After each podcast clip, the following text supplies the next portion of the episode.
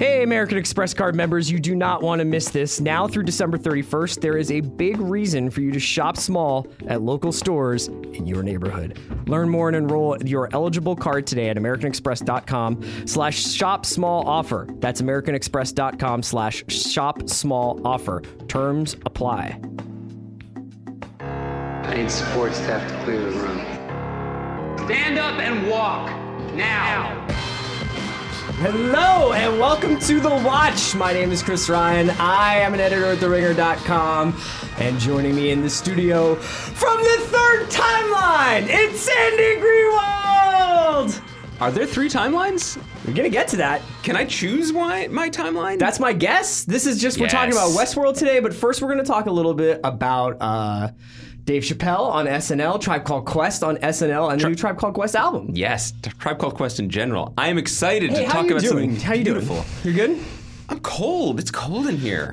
um, you know, I'm good. I one thing that I've learned um, is that if you you've learned this too because we saw each other over the weekend.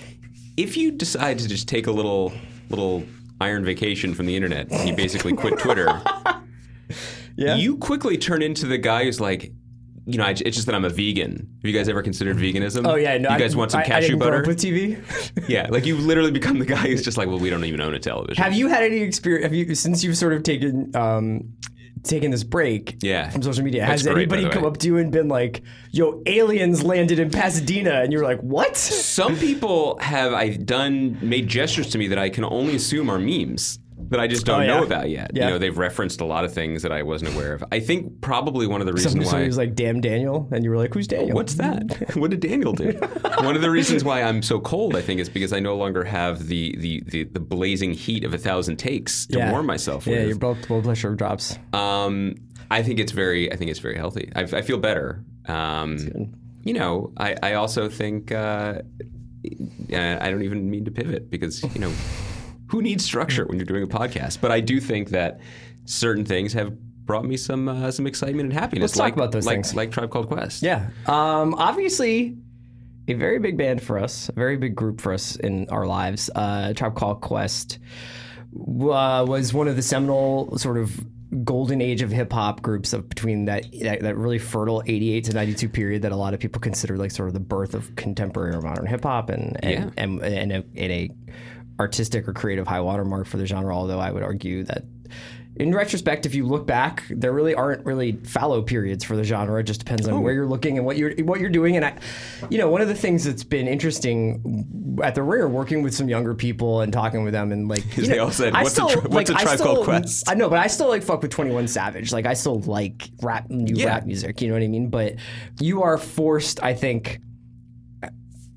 I think rap rap rap replenishes its its ground soil. You know what I mean? Like it's and it's like it's not necessary. Like the it's such a youth oriented um, form of expression, and I think that you are often confronted with your own age and your own mortality as you move on. So that being said, to have a group that I associate so heavily with like a younger time in my life come back and be so creatively forceful is really inspiring and beautiful, if also bittersweet because it's made in the shadow of of Phife no longer being with us. I agree with that. I, I, I also think that it's particularly interesting because I agree with you. I think hip hop springs eternal, but it is like like much popular music. I don't mean just pop. I mean rock as well. Um, primarily a youthful exercise, or often considered at its best as a youthful exercise. And hip hop doesn't have maybe it's because it, it's not as old as rock and roll, but it, it historically hasn't had the same. It hasn't welcomed the elders very often, you know. Well, it's few people even, have aged it hasn't welcomed the elders, and it's really difficult to grow old to in grow rap. old. Yeah, Um, and what's so striking to me about this album, uh, I mean, think about the, the name of the album is "We've Got It From Here." Thank you, basically, right? Like, what's it called? Is that, is that what it's called? Did I get it wrong? we got it from here. Thank you for your service. Thank you for your service. Um, there is a sense that I, in something that I needed very much in in my own life, some trusted old friends and elders coming back to literally lift up a culture, to lift up people Jack White. and Jack White. so we'll come back to that point. But um, but it, I I can't believe how thrilling and inspiring this album is. I think that um, you know. Everybody, I think people were excited for to have a Tribe Called Quest back. I think obviously the shadow of Phife's passing looming over it was very profound, and people wanted to see him celebrated. People loved his music, Yeah. and and to have a chance to hear him one more time, but you know, you, don't you, you don't get alternate timelines, so we don't know how this album would have been received had there been a different um, news headline last week. But to my mind, which is obviously a, a slightly tender place, um, this is this is a vital piece of post-Trump art, even though it was not created Unintentionally so. Un- very much unintentionally so. Um, there, there, well, there's there's two things. I mean, there's the fact that like We the People, second track on it, is essentially is is is essential. I'll just stop right there. Um, in the way that it feels, in the way that it sounds, in the subject matter, in its sort of defiant inclusiveness, which I think is really, um, really, really moving. Um, but uh, you you want to jump in on? I mean, I think. I mean, I I am really impressed by the by uh, uh, the production on it. It it manages to capture some of the. Um, melodic and tonal stuff that the earlier tribe records like Low End Theory and midnight marauders did some of the incorporation of jazz and and and and sort of dan- deep dance hall, deep patois. and that's like the and and and and uh, uh yeah like the what's that one? Black spasmodics like was just like oh god that song's so good. And i think one of the things that it does well is slightly updates that sound it's not just like sample sample with a drum loop. Like not that that's what they ever were. I mean they used to play samples the way and they were part of they used to play samples like their instruments and they were part of a, a coterie of like musicians around that time like pete rock and, and large professor and havoc from Mobb Deep who were able to sort of orchestrate mm-hmm. soundscapes and, and and songs out of found found objects basically about a vinyl that they they had picked up anywhere from a, a thrift store to you know one hundred dollar a twelve inch Japanese only vinyl twelve inch of a can beat you know what I mean. Uh, it's this is a very spiritual record. I the, the thing that I come away with, and it's a little bit tough. And I think Donnie Kwak in his his piece on the Ringer today was kind of grappling with this as well. Is that it's a little bit more, I think, by by nature of how it was finished, and also just by the just sheer force of his artistic genius. Is it's a kind of a Q-tip record, you know? It- it's a thousand percent a Q-tip record, and and another thing to think about is the the, the feuding that was that existed between Phife yeah, Dawg which and you can see Q-tip. in Rapaport's doc pretty clear. Yeah, And you know, th- there was a great time story last week about how this album came to be and how haunted the surviving members still are about Phife's passing. Q-Tip insisted that everyone be physically present in Yeah. his studio in New Jersey. his studio, which has uh, bamboo floors, uh, and pink mood lighting, and just like books everywhere. And yeah, that that Joe whole- and Tate take notes. That's what we want for our studio too. um, that was a it was a really big point of of uh, uh, it was basically an unbreakable part of, of making the record is that if you to be wanted together. if you, you could if you wrote your verse you you had to perform it in front of other people you Yeah. had to be a part of like the the sort of drum circle that was happening there. So I, I wonder if had Phife been in had been healthier, whether he would have allowed Q-Tip to basically micromanage and essentially make this be the creative director of this record the yeah, it sounds like he was pretty healthy going into the process, and that he wore down over the course Yeah. of making the record. At least that's what I gathered from the Torre article in the Times about the the making of the album. But Q-Tip. Here's the thing. I mean, a couple other things obviously to say about the record and, and about the performance on SNL, which we will say, I hope. But we forget that Q-Tip is a genius. Yeah, And- it's 'cause he- and, and not just as a rapper, but I remember like a couple years ago when we were. Um, when uh, I remember when Kanye was making My Beautiful Dark Twisted Fantasy, and and uh, you know he was basically he was he was like running Versailles for for for, for hip hop of just like bringing the greatest Yeah. things from the world and the kingdoms to him in, In Hawaii, yeah. Q-Tip was all over that record and all over the production on a lot of the tracks that ended up being Good Friday tracks. And I remember thinking, well, of course, like he brought Tribe Called Quest on tour with him. Like, Mm-hmm. of course, Kanye reaches to Q-Tip because Kanye is our age and Tribe Called Quest is hugely in, in, influential. But it, I didn't. I was still surprised that he was looking to Q-Tip as a producer, as a musician, considering Q-Tip had been kind of quiet in terms of making his own music. Mm-hmm. Despite, I mean, he has a beat on Illmatic. It's not like he is new to this. Yeah, he has drink away the pain on on um on the infamous Mobb Deep. But you hear this and you're like, oh, he actually is kind of a genius and a visionary, and not just one of the great and in some ways underrated rappers of all time. Because this sonically, this album is thrilling. Yeah, it's so rich and it's really cool. I mean, it has everything from uh, like we talked about, like reggae, dancehall, krautrock, funk. Jack White plays a bunch on it. Elton, Elton- John, Elton on John piano. tickling the ivories. Uh, but ultimately, it's one of the great pleasures of the record is just the reintroducing yourself to Q-Tip's flow, which is probably one of my two or three favorites in the history of rap, and just that like nasally staccato, finding like little pockets inside of spaces in between beats. It's just like one of the more original sounds that I've heard in my life, and it, it, it's just so great to have that back. And Busta sounds like really good. It is wild. You, you, you think about, in many ways, the, the message. If it if the if it had come out in a non-election week, the takeaway from this record probably would have been the track with Andre 3000, who is probably the other all-time great. And and he has articulated the best. He really articulates the way the Q-Tip kind of paved the way for him, Pharrell, Kanye to feel like the normal guy was like a possibility to be. That's that's a The- the normal an ar- the, the normal guy. person is an archetype to be in rap music. Yeah, But on that track, the track "Kids" about basically being like, well, we understand why kids are a little disaffected, but like older people can bring it. Um, that's sort of the takeaway from the record to me in a lot of ways. Um, can you bring it? No, I can't. So I find it deeply inspiring that, that that he can. Yeah. You know, and and I was you mentioned Busta Rhymes. Like obviously Busta Rhymes came into uh, the public consciousness in a big way when he when you know when he Kool Aid manned the beat on the Scenario remix, Tribe Called Quest Scenario remix. He's had a remarkably long career, but you hear him on these beats and with his friends in this studio, and Jesus Christ, he's good. Yeah. And you think about how hip hop hasn't served him well because, you know, with the trend chasing and him having to be on track. You know, a couple of years ago, there was a track that he did with, um, I'm going to blank on it now, it was with French Montana's on it, you know, and it's perfectly good. I enjoy it. I like listening to those dudes rap. But for Busta Rhymes to be rapping on it about being a Coke dealer, you know, eh, sure, maybe. Like we can all take on different roles in our lives and in our career, but like this is not what he is best at. Give Yeah. him the space.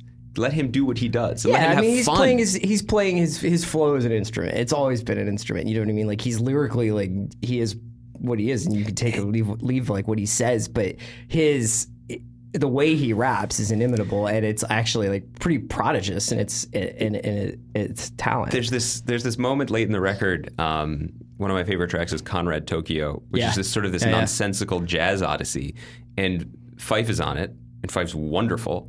And then after Phife comes Kendrick Lamar, who who attacks a rhythm and a beat like Q-Tip, like an Andre 3000, you know, and and is just like uh, soul elevating. It's so exciting when he comes onto the Mm-hmm. track. And one of the best things about it is that they put Kendrick on that track. They didn't put him on like Disgeneration, which is this like wonderful celebration of what Tribe has always sounded Yeah, like. yeah. They put him on this spacey weirdo odyssey, and they put him next to Phife. And I feel like you could never do more of a. It, it's hard to imagine a bigger tribute to Phife, to the you know to a guy who was. I think often unfairly dismissed, you know, as kind of a jokester and a party rapper in Phife. some ways, Phife.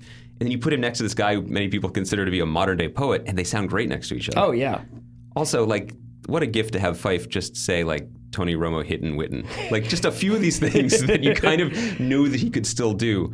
Um, I, I can't. I, I, I'm still. I'm floored how good the record was. I'm, f- and then to have them be um, back this week, to have them be on SNL, and to see. Before we go to Q-Tip- SNL, can I ask you a quick question? yeah. Favorite Tribe album? Oh, I was gonna. Yeah, I was gonna bring this up. So, Midnight Marauders. Me too. You too. Yes. I thought that was gonna be a little contentious. Uh, favorite Tribe song? Oh Jesus! Um, you got to prepare me when we do this stuff. Um, I mean, lyrics to go maybe. Uh, that's one I like a lot. Uh, I'm going with Scenario LP remix or the uh, like the remix Yeah. of the scenario that was the original version with Hood on it before he died, and it was much different version of it. But it's it's still I still remember the first time I heard it on WPRB. Shout out to Princeton taping it late at night on their rap show on like a Wednesday night.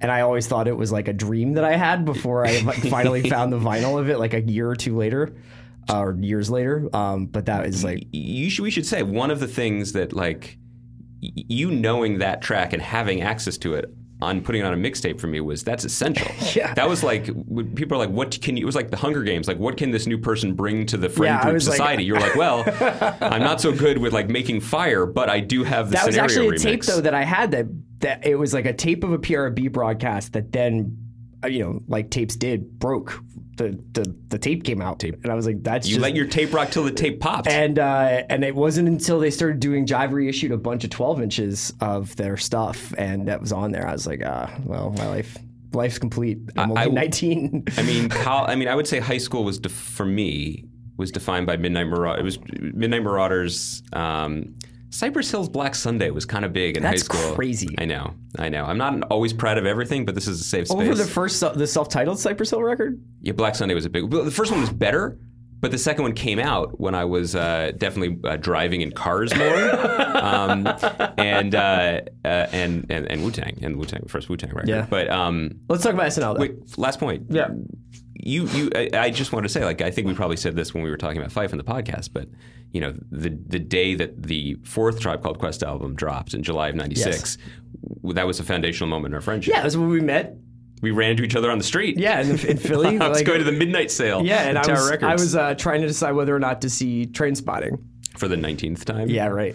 Um, I, it's it's mind blowing to me that this album is good and that we have it right now and we kind of need it. And it was a Um, very moving performance on SNL this weekend. It really. I mean, that's the other thing. Like, like, I, I, I, it's it's interesting to see the elders come back and to see um, basically Q-Tip be on that stage and control the stage and be very inspiring. With the tracks they chose to do, were were, were very telling as well. Um, SNL. So I you've do- already like mentioned the, the thing I think we can go into here is that like you've mentioned a couple of times the idea this idea of post Trump art and I Yeah. think that that is going to be both a interesting stage from for art to perform from but also an albatross around its neck and totally. you know you could make the argument that everything from to kiss a butterfly and black messiah to like Fugazi's The Argument, which came out, I don't know, like 10 years ago or something, you know, is that's all relevant art in a post Trump world.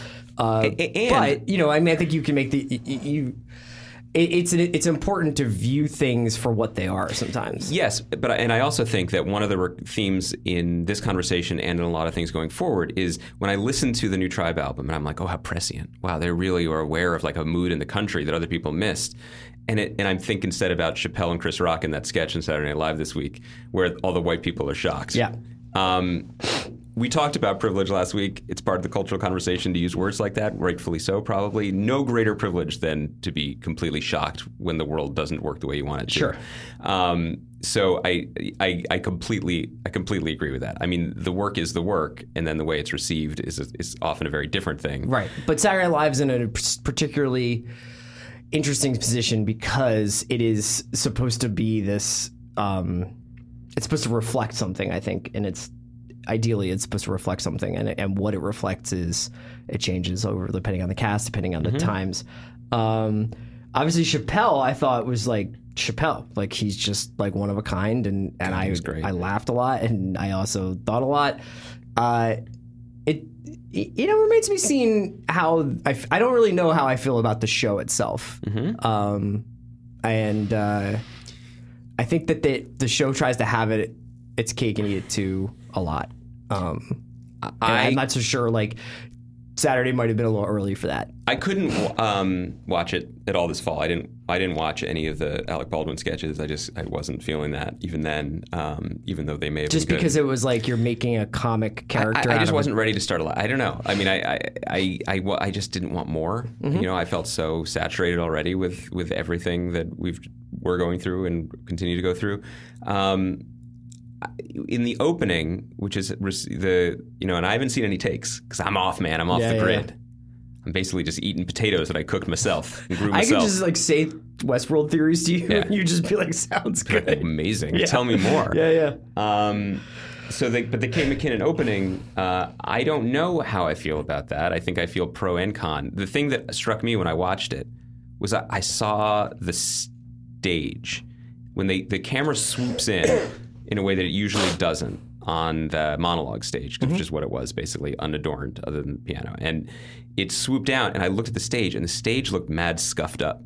And that was my takeaway from that that whole thing because it made me feel very charitably and kind of moved about Saturday Night Live in general as an institution. Mm-hmm. Because for all the things that change that you talk about that's that stage stays there and it is a platform. It is a mm-hmm. soapbox and it can be for one thing it can be for something else it was it is it is a live electric place that Dave Chappelle can parachute in from self-imposed exile. Yeah, and, from rural Ohio. and own. Yeah. You know, in a time when I guess he wanted to do it or we wanted him to do it and it just worked, you know, when people can just show up there. And I liked that part of it. I was also like, holy shit, Kate McKinnon, very talented person, Yeah. which I already knew. Um, I guess the feeling I had from that opening was the same sort of gut punch, a little bit nausea that I think a lot of people have had. You know, I, they clearly didn't know what to do. And that is an interesting thing for them to have wrestled with, whether it was successful or not. Then Chappelle comes on, and I just like, you know what? Sometimes we need a hero. And he is, uh, it's crazy that he was gone. I mean, he is one of the greatest stand-ups of all time. He's one of the greatest just just charismatic presences. You know, you just kind of want to be around him and hear what he's going to say. And I remember reading about when he returned to the stand-up stage, he was doing like four or five hour like marathon sets, right? Yeah. And sometimes he was just sitting there smoking. I would watch those shows. You know, I would watch those shows, and that he came back and did that and was so funny and so like just slow pitch, effortless. When he was just like, imagine. He's like, yeah, imagine how hard this job is and doing it while black. And Yeah. he just like let that ride for a second. It, it was a it was a tonic. Well, I mean, I don't know what else You know what say. I kind of like about Chappelle is that sometimes he fucks up, or sometimes he is, like when he went to Africa and canceled his show. or when he, or he's just like riffing. You know what I mean? Like I love r- art, riffing as art, and I think that uh, you know we grew up. We had a bunch of. I think I, I don't really think of it happening as much now, although I'm sure I'm wrong. Of people, I mean, Kanye is pretty close to this, but it's um, this idea that you're working it out in public, that you're like playing with ideas, and that it's not a pure entertainment play that it is like a creative you're a creative expression play that you're working something out and that you need the crowd to be the canvas but that you're not necessarily there for their pure enjoyment. Yep. and i think that partially because of like the corporatization of of of mass entertainment just never stops and never stops getting bigger and bigger. The degree to which we expect professionalism or showmanship or a bow on something is really like you know and especially when you know interestingly enough like we it's very hard for television to do that it's hard for us to like watch an episode of television and be like oh they were they were working on some stuff there it's interesting we're generally pretty much like that didn't hit it's hard for us to accept that. yes But I think in general, that's why TV is more interesting to me, um, certainly in terms of covering it and participating in it, than movies, because it is a work in progress. that's interesting okay yeah right because like the actual by nature of the fact that it is a season or there are multiple episodes and, right? and you can't be perfect. Okay, but it- so but whether it's Kanye kind of ranting, quote unquote, which I think became like, you know, that that is what it is. But then, you know, when we were growing up, there would be just like, I mean, this is a really weird example because it's it's it's not a it's not a perfectly it's not perfectly aligned with the politics of like the comparison to be it Chappelle or, or Kanye. But I remember like those years after Kurt died, Kurt Cobain died, like watching Courtney Love, and it was definitely like voyeur, voyeuristic, and and and it was sort of ghoulish to say like this is the grieving person that we're just going to kind of make a public spectacle but you could also tell that she was sort of working out a lot of her own grief in public as a public celebrity and that's not something that like even happens anymore it seems like No, and and that's one of the things that makes. Um, I mean that that is. I, I think that's a that's a good example. I think it's a unique. It, it's it is separate from Chappelle because I think that stand up comedy somehow of all of these different media forms, including celebrity as a form of media at Sure. this point, or of a form of, of a skill set or whatever. Stand up comedy that is what stand up comedy is. It, it is it is living and dying in equal measure, not Yeah. even metaphorically. Yeah. Um, so to see Chappelle, you know, the act doesn't change. It's like you know, if, if the Beatles were Meet the Beatles when they had their haircuts, and when they came back for Sergeant Pepper, they were dressed a little bit differently. slightly yeah Chappelle's just still on stage with a microphone. You know, Yeah. all these comedians throughout their career, they just got the microphone. That that doesn't change, and that's kind of amazing. And so to see Chappelle come back out, he's older. He looks different. He looks older. His voice was a little. Just the, the, the timbre of his voice was a little Yeah, shakier almost at times, raspier. Um, there's an uncertainty to it. There was even a feeling like, does he even want to be here? Like, is this what he wants to do? And then when he said, I think I need to say this thing, and he told that monologue about going to the White House, you know, for him to be able to just play the notes of audience expectation so expertly. Um, these are the moments of. I mean, it's exciting. It, these are the moments of thrilling and artistic anything that I think that we were we were searching for Yeah. last week. Um, We we all we, when we went and saw Pablo a couple weeks ago. I was I was going to bring this up too since we never talked about this. Yeah, we we- saw the St. Pablo tour. Yeah, and he uh, has like a very like when he does Runaway, he has like a very it's like a extended intro of just the piano the piano note gets played. But we always kind of like hit each other and we're like remember the VMAs. I think it was the, was the VMAs or the, yeah, it was the VMAs. He debuted the song at the VMAs. and he debuted this song that no one had heard of, Mm-hmm. uh, and brought out Pusha, who was at that point not like a major like mainstream rap figure, but was like sort of a cult hero. for him to for Kanye West to bring Pusha T out on stage in a salmon suit uh, that night was as if he had reached into our bodies and pulled out our hearts like Athena from the head of Zeus. Yeah, and he I was, was like, I playing- can't believe this is real. playing an MPC while ballerinas danced in the background. Sure. And that was like, this is happening. This is amazing. This is like a beautiful work of art that's unfolding on this in this award show. And that those kinds of moments are too far and few between. And I think there's a lot of reasons for that. So it was beyond anything like any recriminations you might have for SNL, any any feelings you might have that SNL were complicit in in normalizing Trump by uh, I think- having him on and I think that joking about him when they Yeah. could have just been like, "There's nothing funny about this person." yeah. Um, I don't know that that would have helped the election, change the election, but it's certainly.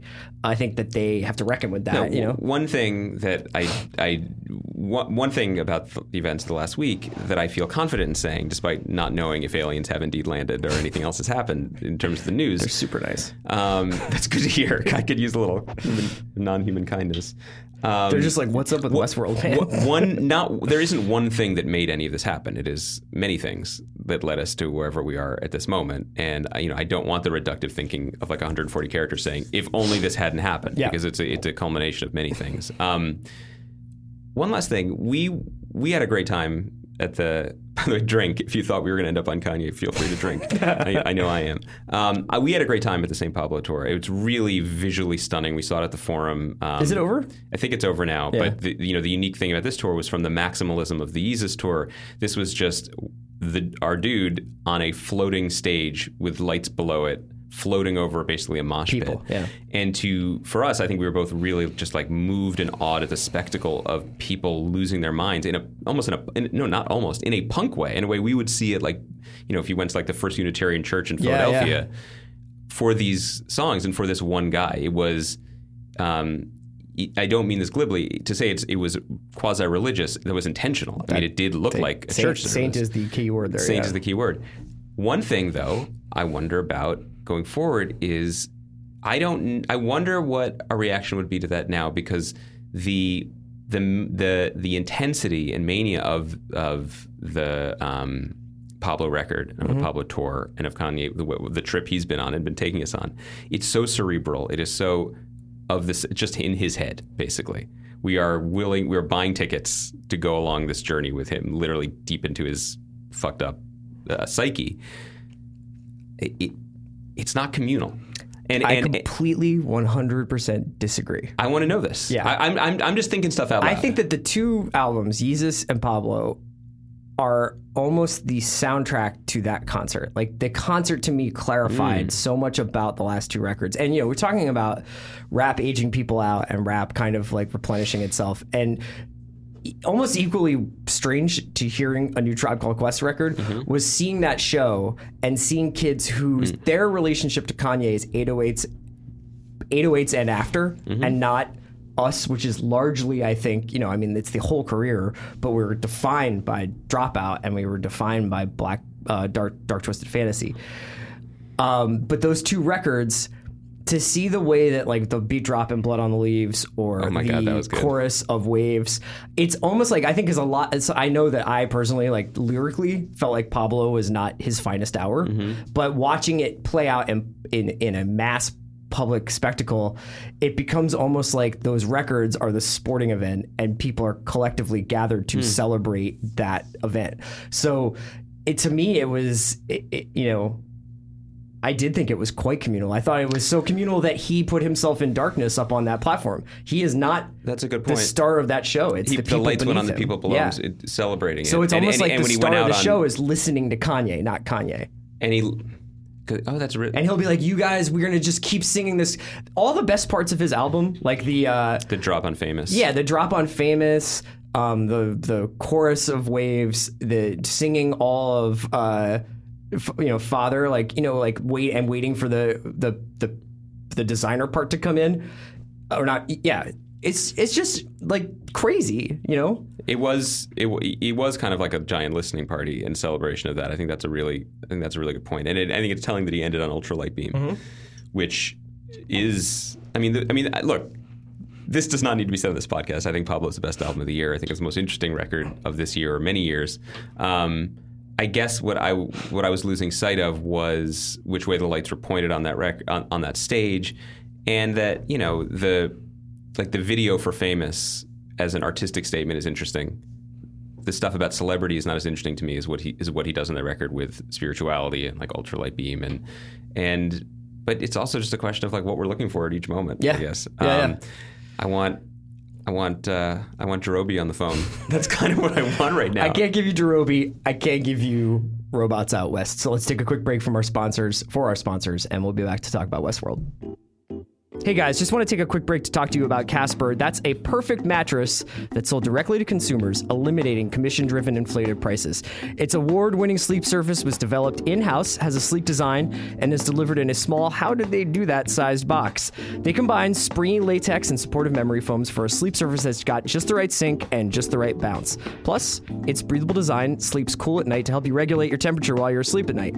Mattresses can often cost well over $1,500, but Mat- Casper mattresses cost 500 for a twin, 850 for a queen, and 950 for a king. Buying Casper mattresses is a completely risk-free uh, venture. Casper offers delivery and free returns with 100-night home trial. So if you don't love it, they'll pick it up and refund you everything. Get $50 towards any mattress purchase by visiting www.casper.com slash watch and using offer code WATCH. Terms and conditions apply.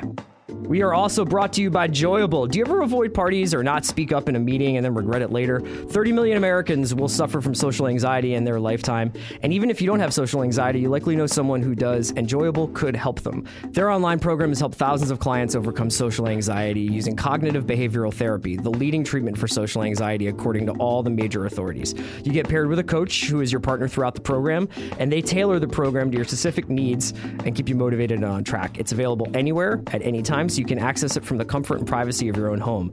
93% of Joyable clients see a decline in their social anxiety after completing a 12 week online program. The program is $25 a week after a free seven day trial, so about as much as you spend on coffee, takeout, or a night out at the bar, and it's only 11% the average cost of therapy. For our listeners, there's a special offer. If you go to joyable.com slash the watch, you'll get an additional week completely free. That's joyable.com slash the watch. Hello, Mr. Roboto. I love it. I can't believe you're so. Uh, f- uh, frequent listeners of the podcast know that Andy's sympathies uh, are are maybe not totally geared towards robot What? robots. How dare you? Look, uh, I let's do it this way. I can talk, and you can ask questions as if you like this show, as if like you're like 100 percent in on this show, and I can just talk about like some of the theories and stuff that we're seeing, and some of the the kind of like, And then and then you can, and then it can it can be. Uh, uh, it, it- this is a hater free zone for two minutes or so, Uh-huh. and then we'll go into to, to your part. How about that? can I ask you one question first? Sure. Did you like this episode? Uh, I really really liked Anthony Hopkins in it. Okay, me too. Yeah, that's and, nice. and Jeffrey Wright. I thought like everybody was like, we can build it together. we can make a coalition. um, I'll be Arnold though. I'm gonna go fucking rogue. well, you know, so so here's here's some stuff that's that's being talked about right now. This idea, there's two ideas that I want to discuss that I've read about. Some of it was in Joanna Robinson's excellent Vanity Fair piece that she's been she's been writing these great great pieces about it. Are those on the internet? They are on VanityFair.com. There's also been some great stuff in Reddit. Excellent work by Reddit. Good job, Reddit. Uh, I always like to shout out Westworld Reddit. Uh, so number one, Bernard, who we now know is a host, what? is the the evidence is starting to build that he is also Arnold. Well, because his name is a It's- anagram of for Arnold. Yeah, what's the guy's name? It's like Bernard Lowe, Lowe. Arnold, something, whatever. Uh, there's a picture that Anthony Hopkins shows Bernard at one point that is like obviously supposed to be three people, and it's Anthony Hopkins' father and blank person. Like nobody's there, but there's Because like we- evidence to suggest that he can't see things that hurt him. So Yeah. that would probably be him. Right. Then there's coming out of this. There's also the three timeline discussion. So we have been operating under the assumption, not necessarily confirmed yet, but certainly hinted at. And if the way that the Bernard robot stuff like came through, I think that this is probably the case. Is that there's at least two timelines. That Jimmy Simpson is a younger version of Ed Harris, and I think that obviously he and Dolores, William and Dolores, are going somewhere where there will be. He is going to lose something, whether it's Dolores or his faith in humanity. He already lost his shirt. He already By lost the his way, shirt. Jimmy good. Simpson, get that core work, dog. Look- way to go, bro. Looking good, Simpson. Yeah, every come a long way since playing with gerbils on House of Cards. That's what I was gonna say too. or drinking milk on It's Always Sunny in Philadelphia. Good for you. Um, he is going to have something happen to him now that they've gotten to this special place, or they're arriving at this special place where no only you have to ask the dusk, nothing ever comes back from. Ghost Nation. And uh, whatever happens will turn him into what Ed Harris has become, which is somebody who's obviously trying to basically destroy Westworld slash never leave there. And a guy who likes to wear day scarves. Yes. Yeah. Um, quick note to all those involved, involved with Westworld. Love you guys. The Gatling gun thing Yep. is is is like a weird touch where like that's just like something that happens every episode. Yep. Didn't need it two weeks in a row. Um, so there's that. But this idea that there are three timelines. so what's the third? It's the scenes in which Bernard is talking to Dolores. So the idea is basically that ah. Bernard is Arnold, I think, in those scenes, and that that is like the original moment that Arnold notices that there is this potential for or this need So he for. is he a host then, or is he? No, I don't think so. Personally, You think- I think so that there is think an that- argument that he could be, but him when you're like, why is he giving her Alice in Wonderland? Wonderland. Why is he talking to her in a way that might um, cause chaos. cause that kind of these reveries that they eventually have? I would like to say that I, I almost hope that's the case because otherwise the logistics of how did they pull her out in the middle of these different scenes Yes. to have those conversations it Yes. works better if those are So I don't temporally distinct. I don't know whether or not. Here's here's the issue: is that Westworld is very interesting, but I don't know if they're entirely of control of it. I mean, the showrunners and like the way they're making it. It's it's a very I think it's a really entertaining show that is very interesting, but sometimes I don't. Whereas there are some shows where you're like Breaking Bad. This is like a. a this is like a perfectly made watch, you know. Yes, well- every gear is ticking in the right direction. With Westworld, I'm like, did did you mean to do that, or is this an accident, or why I are think- some of these people behaving like they're on completely different? Think shows? about it this way: resources are limited. That is a thing. That's if you work at the Delos Corporation or if you work on Planet Earth, Right. whether you work in TV, whatever. Um, Mike Schur from Parks and Rec and The Good Place once told me that like to be a showrunner, you can probably do maybe five things well. But you have 15 things that you have to do every second of every day, and you have to choose and you have to delegate. Um, my fairest, most generous reading of Westworld is that all of the time they spent doing this very difficult. I, I don't. It's going to be dismissive if I say trickery, but narrative play or whatever they're doing, basically. If, and if it turns out there are two or three timelines, layering those, thinking the consequences Sure. of them through, building it out. telling the story of what is essentially like a genre story by and giving it this sort of almost metaphysical, philosophical weight by telling it in these these this way. doing all of that requires burning a lot of resources. Mm-hmm. And when you use your resources to do that, you end up with things like the writer character. You end up with things like whatever the fuck Tessa Thompson was doing last night. Now, shouts to her. I love her, whether she's explaining Johns or writing s- sex toys, Yeah. whatever she was doing. I think she's great. I think it's cool that they got her to be in this show. But what was it that she's doing? Because I'm trying to figure it out I, because- just want here's here's what I want, and I, and I want to. I feel like this is a fair comment to make. If there's a show that is questioning the nature of humanity, there should be, as our, our boss Bill Simmons like to likes to say, a czar of common sense on set to be like, I know what you're trying to do here, and I get it in the outline of the script, but young CEOs generally don't sport fuck robots in hotel rooms and then open the door naked. But why? That's that that that I'm just like, you know what? Nobody does that. So one thing, one That's- reason that- why she behavior. would nec- one reason why she would be, why she wouldn't care what Teresa sees is if she knows Teresa's going to die. So she uses the words blood sacrifice, She sure does. And so does Anthony Hopkins. Yeah. So that would somewhat explain, like, here you are, and now I'm going to send you into this m- mousetrap of trying to uncover slash sabotage Wasn't, Ford. wasn't the robot watching the sex robot in that case? I mean, anywhere there's a robot, we assume that Bang, he can. bang.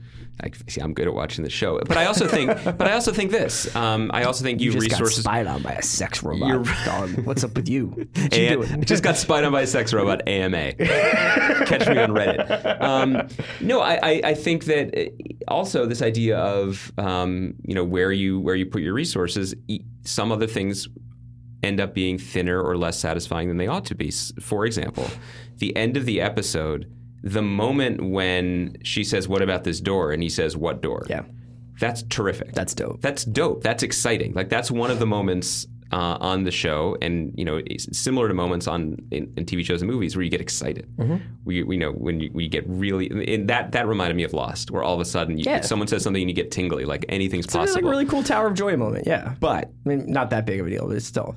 but I think other than that, I think the end of the episode and the reveal, a reveal that we all knew was coming, so it better be, you know, dramatically viable because we are, it's not really a surprise at this point.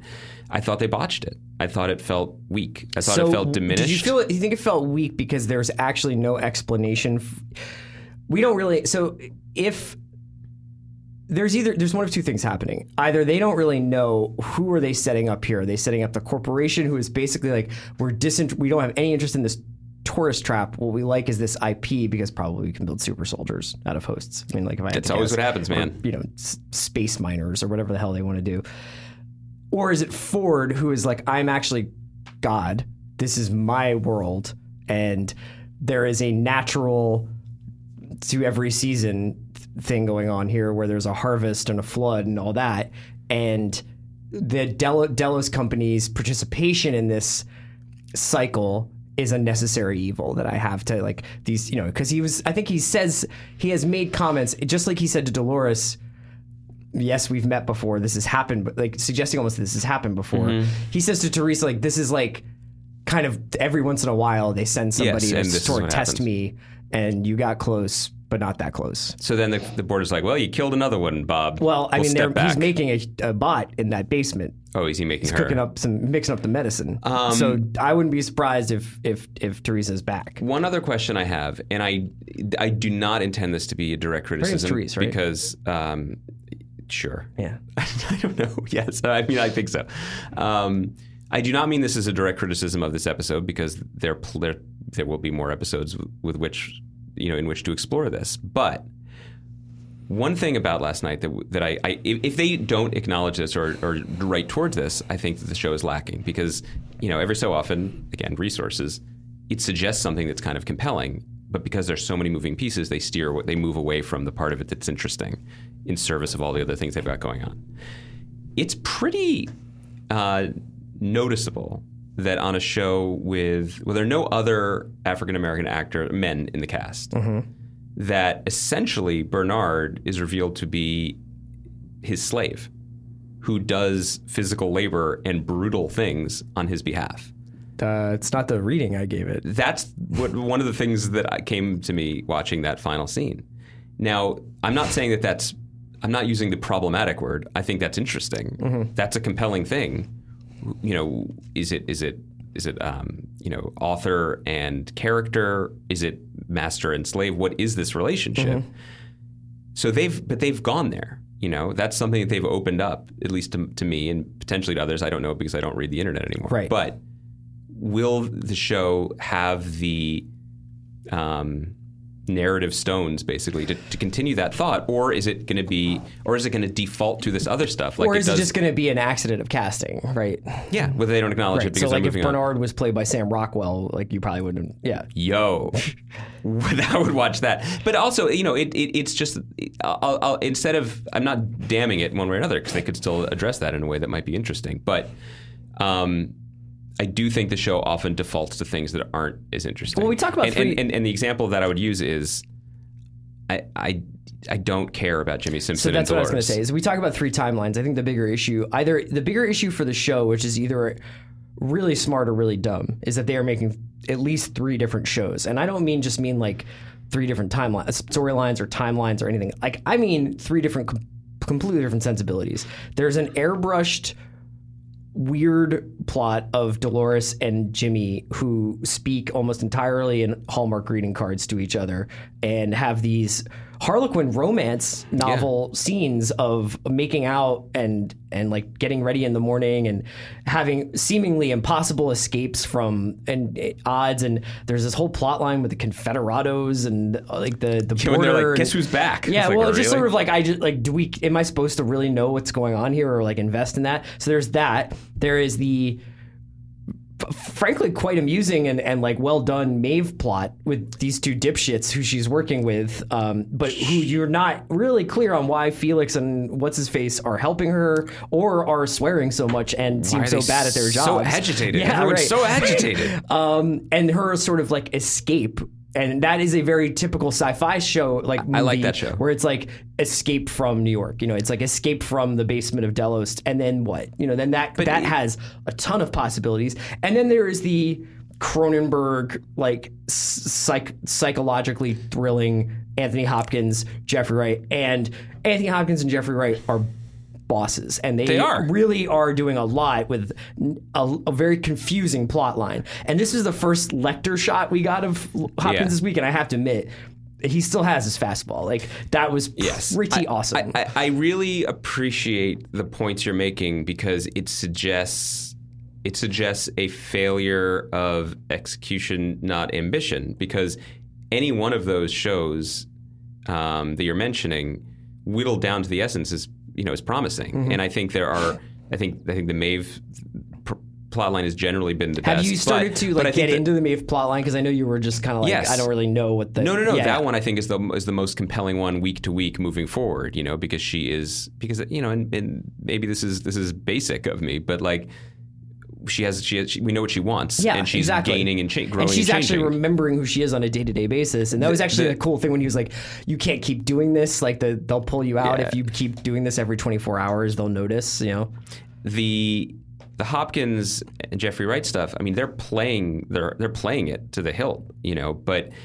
Not, we're not getting hundred percent of anything, Mm-hmm. and and it's getting watered down because of it. yeah, they could probably stand to have like a more of a a, bottle episode about some one thing here. Also, it's just hard to get exercised about the corporate IP and the company. I mean, it's too clever by half because I guess one of the reveals will be, if we're headed where we seem to be headed, that the corporation in question is controlled by Ed Harris slash Jimmy Simpson, and that you know that Yes. his interest in it comes from and an engagement his with his Ford. and- return is basically to get what he believes he's rightfully bought. right, and so then it becomes one story. To then destroy it because I bet because of Dolores, but But but it, so then it really is one story, and you know, presto changeo, it's been one story all along, and aren't we all dazzled? But you know, this is it's a chore to me. this show's been pretty popular, I think. it's been it's been quite popular. and obviously it's become a sensation in terms of Not renewed yet, which is It did get renewed today. Oh, it Uh, did? Divorce from uh, Westworld Insecure. Um, So this is what happens when I don't look in the internet. I'm, I'm here to tell you. I, I should mean- be your internet. to be clear, there was no I should question. be your Ask Jeeves. that would be amazing. to be clear, it, there was no question. I didn't mean to say that to be. No, I know. Well, the thing is, is that we've talked a lot about. Uh, I'm trying to remember the last time this happened, where we were like, "Yeah, they're really now they have to play out the string a little bit more. This has become too big of a project to just be like over in ten episodes or something." Robot, Mr. Robot. Robot. Yeah, I guess Robot's an example of that. Where, I mean, if Westworld is what Westworld is, they can't wrap this up in episode ten. No. Nor can they have to wrap. I mean, they can change it, and I think that that is. That is something that they have alluded to. They've alluded, you know, there's there's what's going on at Delos. What happens if Maeve gets out? What happens if there's all these other? Who are the neighbors that Anthony Hopkins refers to? Is it other theme parks? Is it rival What what planet are they on? yeah, what All planet are they on? What year is it? There's no disease in on the real world or in the real world anymore. What does that look like? There are all these things that they could uh, grapple with. first they have to wrap up these three plots. this could be an, an example of um, you know th- there are there are there are shows that I that you and I like very much that come in so hard because they've got um, such a complete thought for a first season. Basically, Mr. Robot was one of them. Um, Oddly, and I'm going to be talking about this with the, with uh, the show's creator. Um, I think we'll post it. I think it's posting next week. But something like "You're the Worst," which is a weird comparison for Westworld. But No, but it's like that. but that's they- a pitch they- that you're like, okay, now we get to the top of this building while you're telling me what it is, and I'm like, what happens next? Then what? Yeah. And so then you can. Then what happens next is often bring us all the way back in the conversation. That's when things get. That's how you would have done as Hollywood fixer. But we come all the way. We make full. We make a full circle in our conversation because that goes to the idea of like figuring it out in real time and watching it, and that can be very creative. robot guy. Why's he got to be so robotic? What if? What if though? Yeah. Um, Westworld is ends up being one of those shows where the they accidentally put the throat clearing into production. What I mean is. All of this season to me feels like heavy labor. Watching it is heavy labor. I Yeah. don't enjoy it. But all of the possibility and all of the, the the theories that you supply me with fill me with optimism. And I find This is why I feel like the So- show itself is almost secondary. Well, it's like you know, people will talk about like I don't really need to watch the games. I can just watch a YouTube clip and and, Yeah. and read Twitter or whatever. It's like in some ways, watching Westworld is only part of the Westworld experience. So could that? So i- is it? So I guess what I would say is I almost feel weirdly more optimistic about a second season. I do too. it I think like also we- it would probably. I mean, knowing that it this was not a like I, we don't know anything about the actual behind the scenes story, but it was an expensive show that took a long time to get to. It took air. longer than it should have. And theoretically, you know, they would take the lessons that they've learned. They would know what they people, and they would see what people are obviously responding to. I would not expect necessarily any characters who are any more resonant than the ones that we already have because I think that people are responding to there is no door and you know Bernard's anagram name and Dolores maybe being alive three different timelines. do you would you be satisfied Mm-hmm. uh, with this season if the end of the season uh, the reveals are what we all think they are already? Like Maeve comes out at the 57th and 7th F stop. Maeve, Maeve emerges into Billy Lynn's long halftime walk. It's just like a long, long and like cut. cut, got it. Yeah. No, like if if the season ends with the um, revelation of the timelines as we suspect, I think that if- or does it need to get us, give us all that, and then the last little, oh, the light in the hatch went on, you know, to make the lost analogy. There's one more thing that's going to. To quote Steve Jobs, it's going to keep us coming back. Yeah, I, I I like it. I like where you're going with this. I you think need- but do you need the personally- extra thing to be satisfied? Personally, I think that I hope that the people who are making the show are five steps ahead of the people who are watching the show in terms of figuring it out. And I hope they're like, you guys are all right. And here it is, the culmination of everything you've talked about. Because if you have to wait a year for the second season to come back to answer or to basically finish what people are already projecting, that look, and that's just the game. If you want to not have it be that way, then like Give us something else to look have at. David Milch write it. And I don't mean that as a shot. I just mean just have have it have you have to you give know, us something else. Then, then East the- Dillon, West Dillon, they're going to win the states or they're not going to win the states. It's not why you watch Friday Night Lights. If you want to watch Westworld and you want to watch it for more than is it an anagram, what timeline is Yes. it, then you got to have This You is gotta have the goods. This is not just a good ending to our podcast. This is the future of our country. I hope because what we did today is we bridge we bridged a we bridge chasm. the divide, working across the aisle. Uh, Andy, I will not talk to you Thursday. No. Thursday, Sean Fennessy and I will be doing a special movies pod. We'll mostly talking about Arrival, also probably Moonlight, Manchester by the Sea, some of the big Sa- movies save that me are some Manchester because Okay. I, saw that. Yeah, uh, I, I'm never gonna just recover, generally the year in saw that. movies. We did that big future of movies. Yeah, because I'm out. I'm going. I'm going to New York City, man. Bye bye. That's it. That's how you end it. Cold World Baranski.